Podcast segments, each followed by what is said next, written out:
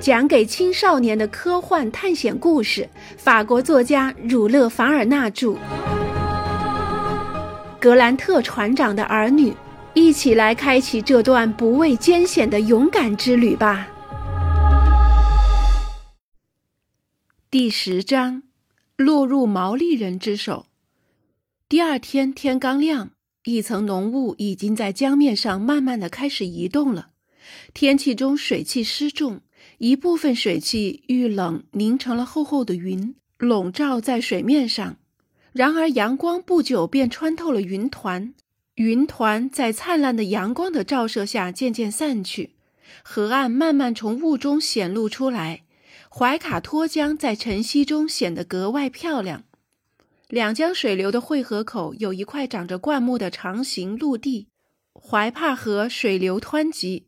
先是排开怀卡托江的水，流了四分之一英里后，才和江水完全融合。怀卡托江虽然浩荡，却很平静，很快抑制住了狂奔的怀帕河，把它平平稳稳地带到了太平洋。水汽散去后，忽然有一只华子在怀卡托江逆流而上。华子长七十英尺，宽五英尺，深三英尺。船头上翘，像一艘威尼斯轻舟；船身是用一棵杉树干整个凿出来的，船底铺了一层晒干的蕨草。船前部的人支桨，使得它在水上飞快地行走着。船尾坐着一个汉子，负责操纵划子前行的方向。他是一个身材高大的土著人，四十五岁左右，胸脯宽阔，四肢发达，手脚结实有力。他前额隆起，上面刻着深深的皱纹，目光凶狠，脸色阴沉，让人不寒而栗。从他身上和脸上刺的那些细而密的花纹可以看出，他是个级别相当高的毛利人头领。两道黑色螺旋线从他的鹰钩鼻子的两翼出发，绕着黄色眼睛走一圈后，在脑门上汇合，然后消失在浓密的头发里。他的牙齿闪闪发亮，嘴唇上和下巴上都刺满了规则的五颜六色的窝形花纹。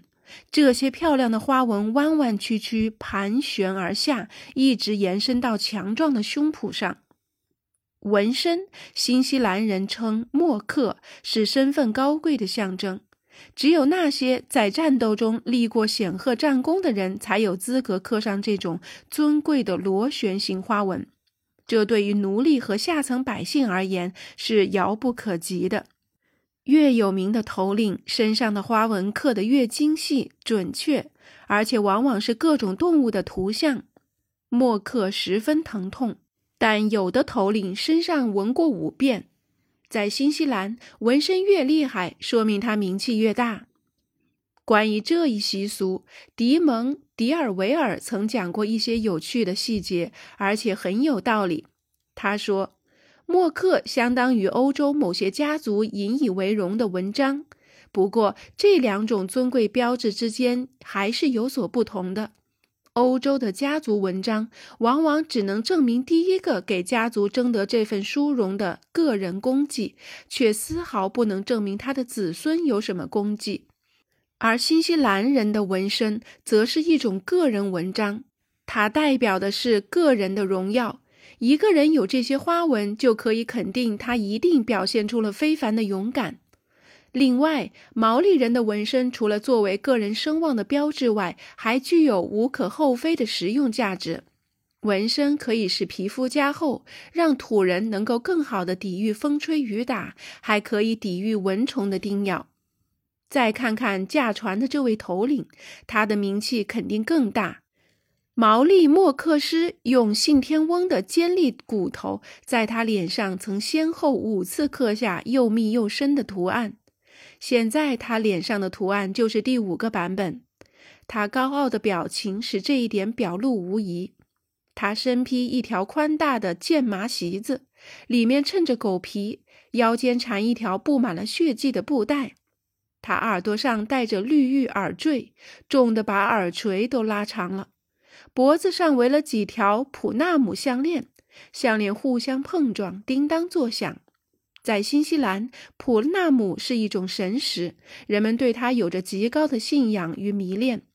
头领脚边横着一支音质步枪，还有一把帕土帕土，就是翡翠绿的双刃斧，长约十八英尺。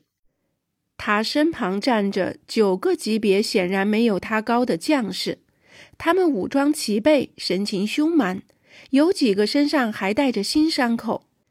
他们都披着箭马场，纹丝不动地站着，脚边趴着三只看上去野性十足的狗。船头的八个桨手看上去像是头领的仆人或奴隶，他们猛力划桨，加上怀卡托江的水流平稳，所以小船虽然是逆水而上，但却依然行得飞快。在长长的华子中部，互相紧挨着站着十个欧洲俘虏，脚被绑着，手是自由的。这十个人就是格雷纳凡勋爵和他的夫人海伦娜·玛丽格兰特。罗伯特·帕格奈尔、纳布鲁斯少校、约翰·孟格尔、司务长奥尔比奈特和两名水手。昨天夜里，他们一行人由于浓雾笼罩，误入一个人数不少的土人部落的地盘，在那里扎营过夜。半夜里，熟睡的他们遭到土人的袭击，成了俘虏，现在正被押上小船运走。到现在为止，他们没有受过虐待。不过，他们反抗也没有用，因为武器弹药全都被土人抢走了。如果执意反抗，他们绝对会成为自己枪下的冤魂。不久，他们从土人的言谈中得知，原来这些土人是被英军打败、遭到很大伤亡的暴动队伍的残部，正在赶回他们在怀卡托江上游的根据地。虽然这个毛利人头领进行了顽强抗战，但他手下的打仗骨干还是都被英军第四十二团的士兵杀死了。他现在准备回去，再一次发动怀卡托地区的部落参加威廉·汤姆森的部队。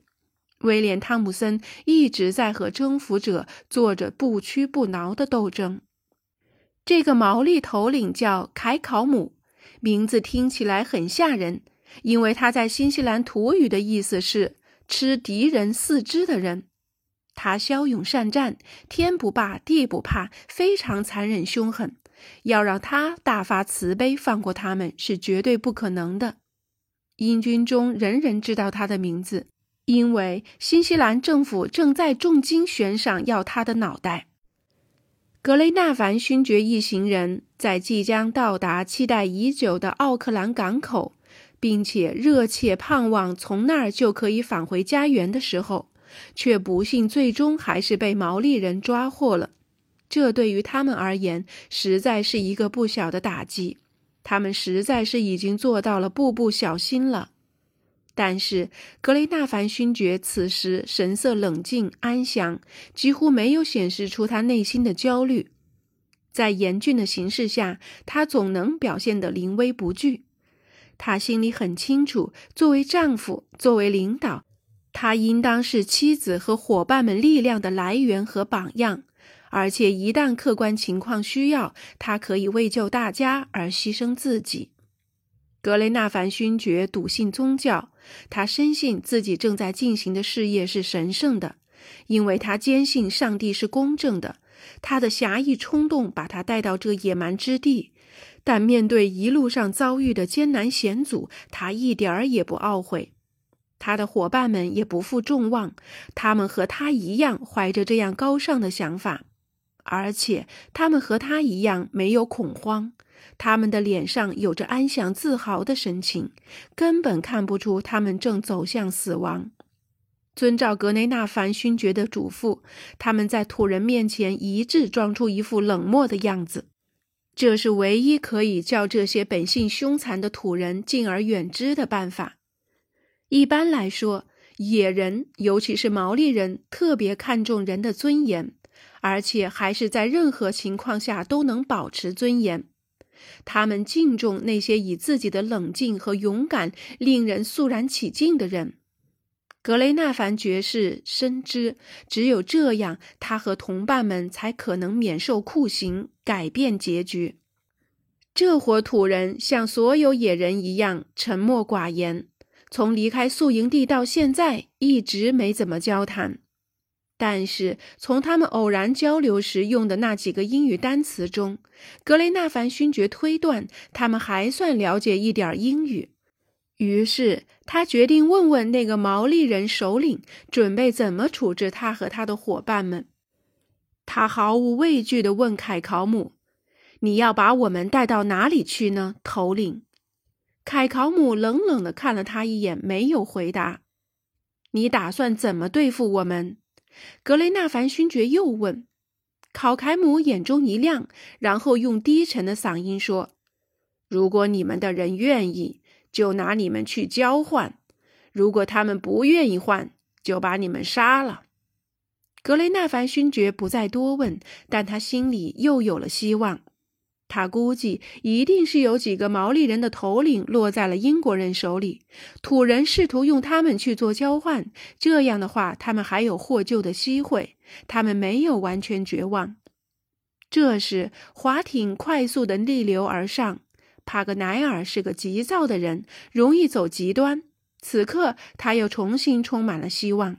他想，这下他们用不着自己找英国人的哨所了，毛利人会把他们送去的。也许这反倒是件好事。于是，他决定听天由命，随即又自顾自地看着地图，查看卡托江流经平原和山谷的路线。格雷纳凡夫人和玛丽格兰特小姐则怀着恐惧的心理低声与格雷纳凡勋爵谈话。但即使是最善于从脸上来揣摩别人心事的人，也很难从他们脸上察觉出心中的焦虑和恐惧。怀卡托江是新西兰人的民族之江，他们引以为豪，为他自豪，所以拼死也不允许别人占有它。就像德国人对莱茵河，又或者斯拉夫人对多瑙河的那种深厚感情一样，怀卡托江长两百英里，从惠灵顿省一直流到奥克兰省，一路灌溉着北岛最美丽的地区。沿江所有的部落都以这条江命名，他们桀骜不驯，从未屈服过。现在，他们正群起抗击入侵者，共同保卫他们的民族之江。到目前为止，外国船还几乎没有在怀卡托江上航行过。他的怀抱指向岛上居民的筏子敞开，很少有大胆的观光客敢冒着生命危险来到他神圣的两岸。怀卡托江的上游是绝对不让那些欧洲俗人靠近的。帕格奈尔了解土人对这条新西兰之江的崇敬。就他所知，英国和德国的博物学家几乎从来没有到过怀卡托江和怀帕河汇合处以北的地方。